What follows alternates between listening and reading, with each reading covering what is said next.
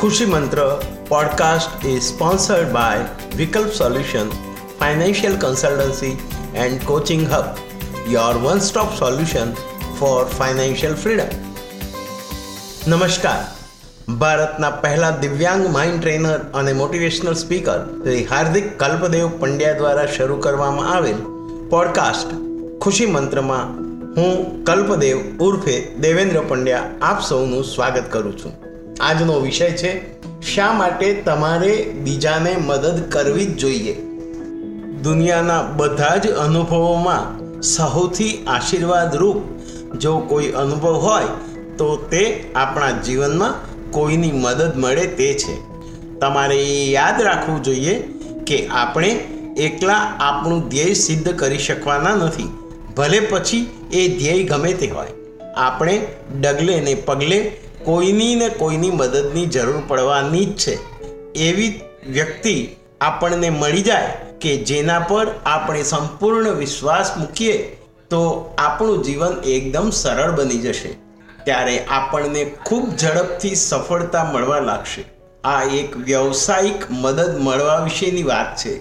લોકો આપણને બીજી ઘણી રીતે મદદ કરી શકે તેમ હોય છે અને એવી મદદ પણ ઘણા પ્રકારની હોઈ શકે છે. આપણે કરી શકીએ તેવી મદદના ઉદાહરણ જોઈએ તો આર્થિક મદદ, સહાયક તરીકેની મદદ, સાથ આપવો, લાગણી દર્શાવવી, શારીરિક મદદ, પોતાના વિચારો થકી મદદ, આપણી કુશળતા મુજબની મદદ, આપણા અનુભવ થકી મદદ, એક શિક્ષક તરીકેની મદદ, આપણું જ્ઞાન ડાપણ દ્વારા મદદ વગેરે જ્યારે આપણે આપણા જીવનમાં કોઈ એક બાબતમાં કુશળતા મેળવીએ, ત્યારબાદ આપણી પાસે બે વિકલ્પ હોય છે કે જેના પરથી આપણે નક્કી કરી શકીએ કે આપણને ભવિષ્યમાં કઈ રીતે કાર્ય કરવું છે.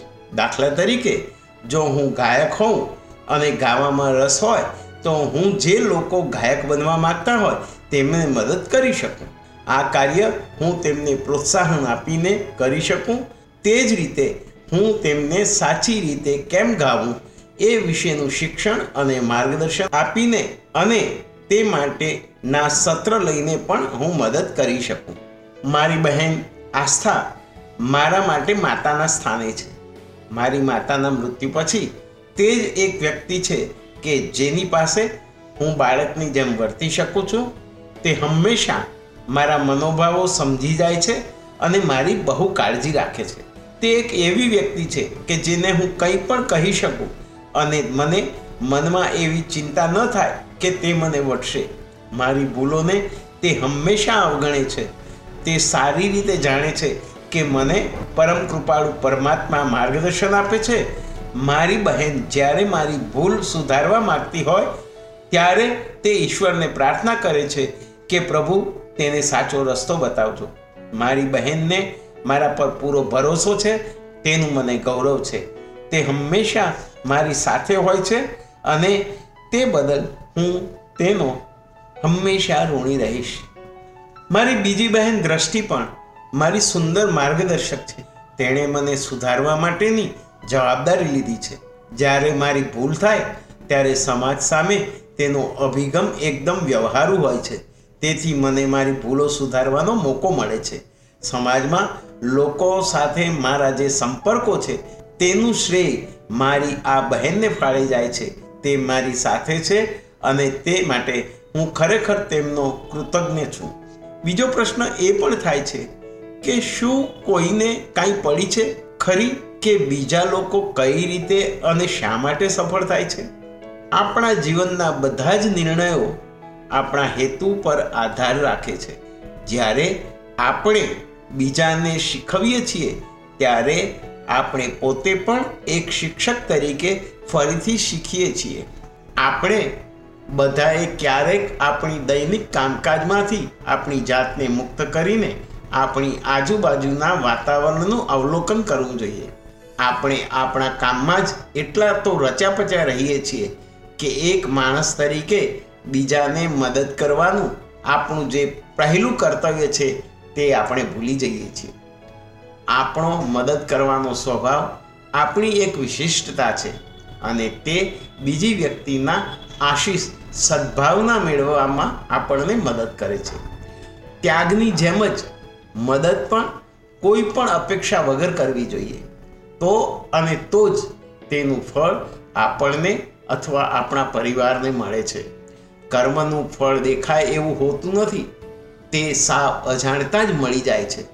જો આપણે કોઈને મદદ કરીએ અને બદલામાં ફળની આશા રાખીએ, તો તે મદદ સકારાત્મક ન ગણાય. મારી ફરજ તાલીમ આપવાની છે, જે તમને મદદરૂપ થઈ શકે છે. પરંતુ તે મુજબ કરવું એ તમારી જવાબદારી છે. જો તમે મારી તાલીમ પ્રમાણે દરરોજ નહીં કરો, તો તેનાથી મળનારા ફાયદાથી તમે વંચિત રહી જશો. મારો હેતુ એ છે કે તમારી જિંદગીને સારી બનાવવા માટે હું તમને જરૂરી માહિતી આપું. અને આ બાબતમાં હું બહુ સ્પષ્ટ છું. જો તમે પોતે તમારી જિંદગીને સુધારવાનો પ્રયત્ન નહીં કરો, તો ગુમાવવાનું તમારા પક્ષે છે. જે પણ માહિતી અને જ્ઞાન મેં મેળવ્યું, તેને મેં ગ્રહણ કરીને અપનાવ્યું છે. અને હું તમારી સાથે એની જ વાત કરું છું. તમને મારી વાતમાં સહભાગી બનાવું છું. આ પુસ્તક દ્વારા તાલીમના સાધનો દ્વારા હું તમારા દ્વારા સુધી પહોંચવાનો પ્રયત્ન કરું છું. જો તમે ફક્ત માહિતી ભેગી કરશો અને તેનો ઉપયોગ નહીં કરો, તો તમને જીવનમાં તેનો ફાયદો મળશે નહીં. તમે જે કંઈ પણ કરો છો, તે હંમેશા તમને પાછું મળે છે. ઉદાહરણ તરીકે, તમે જે નવું શીખ્યા છો, તે તમે બીજા લોકોને શીખવો. નહીં તો તમને પણ જીવનમાં એવા જ માણસો મળશે જે પોતાને મળેલું જ્ઞાન તમને આપશે નહીં. તેઓ તમને પોતાના જ્ઞાનમાં સહભાગી બનાવશે નહીં. લોકોને મદદ કરવા માટે તમે તેઓની પાસેથી કિંમત લઈ શકો છો. હા, તમે સાચું વાંચી રહ્યા છો. તમને એમ લાગશે કે કોઈને મદદ કરીએ અને તેની પાસેથી કિંમત લઈએ તો તે ખોટું કહેવાય અથવા તો પૈસા લઈને કરેલી મદદ તો સ્વાર્થ કહેવાય. પણ સાવ એવું નથી. જ્યારે કોઈ જનરલ ફિઝિશિયન કે કોઈ બીજા ડૉક્ટર તમારી બીમારીના સમયે તમને મદદ કરે છે, તમને તપાસીને દવા આપે છે અને બદલામાં તમે તેઓને ફી ચૂકવો છો. આ પ્રકારની મદદને વ્યવસાયિક મદદ કહે છે. આ મદદ મેળવવા માટે તમારે પ્રમાણિત વ્યક્તિની જરૂર પડે છે. જેમ કે ડૉક્ટર, વકીલ, લેખક, શિક્ષક, તાલીમ આપનાર ટ્રેનર, ગુરુ, ટ્યુશન આપનાર શિક્ષક ચાર્ટર્ડ એકાઉન્ટન્ટ, સલાહકાર વગેરે. આ લોકો હંમેશા તમારી સાથે હોય છે અને વ્યવસાયિક રીતે તમને મદદ કરે છે. તમને આ લોકોમાં વિશ્વાસ હોવો જોઈએ. જો તમને ઉપર જણાવેલ કોઈ પણ વ્યવસાયિક લોકો પર ભરોસો ન હોય અને તમે તેઓની પાસે મદદ માટે જાઓ, તો પણ તેઓ તમને મદદ નહીં કરી શકે. અને એ માટે નિષ્ફળ રહેવાની સંપૂર્ણ જવાબદારી તમારી જ રહેશે. ઉદાહરણ તરીકે, જો તમે ડૉક્ટર પાસે જાઓ, તેઓ તમને દવા લખીને આપે, ત્યારે તમે એવું વિચારો કે આ દવા મારા માટે કામની નથી અને તેની અસર વિશે શંકા સેવીને તેને લેવાનું અવગણો, તો તમારી તબિયતમાં સુધારો થવાનો નથી. અને જો એ અંગે તમે ડૉક્ટર પર તમારી સારવાર બાબત બરાબર ન કર્યાનો આક્ષેપ લગાવો છો, તો તે ખોટો આક્ષેપ કહેવાય. કારણ કે આમાં તમારું મન જે દવા લેતા તમને રોકે છે, તે આ અંગે જવાબદાર તમે અને તમારું મન છે. એટલે કે, જો તમે ઉપર બતાવેલા કોઈ પણ વ્યવસાયિકની મદદ લો છો, ત્યારે તમને તેઓના ઉપર શ્રદ્ધા હોવી જોઈએ અને તેઓના સૂચનો ઉપર તમને વિશ્વાસ હોવો જોઈએ. તેનાથી તમારી પ્રગતિ ઝડપી થશે અને તમારો વિકાસ થશે. તથા તમારી જિંદગી એક સારા મુકામ ઉપર પહોંચશે. મિત્રો, હાર્દિક કલ્પદેવ પંડ્યાના સ્વ અનુભવો સાથેની કરેલી વાત તમને કેવી લાગી એ મને જરૂરથી જણાવશો. આવતા એપિસોડમાં એક નવા વિષય સાથે ફરીથી મળીશું. ત્યાં સુધી મને એટલે કે કલ્પદેવ ઉર્ફે દેવેન્દ્ર પંડ્યાને રજા આપશો. જીવનમાં હંમેશા મોટિવેટ રહેવા માટે હાર્દિક કલ્પદેવ પંડ્યાની યુટ્યુબ ચેનલને સબસ્ક્રાઇબ કરવાનું ન ભૂલશો. Thank you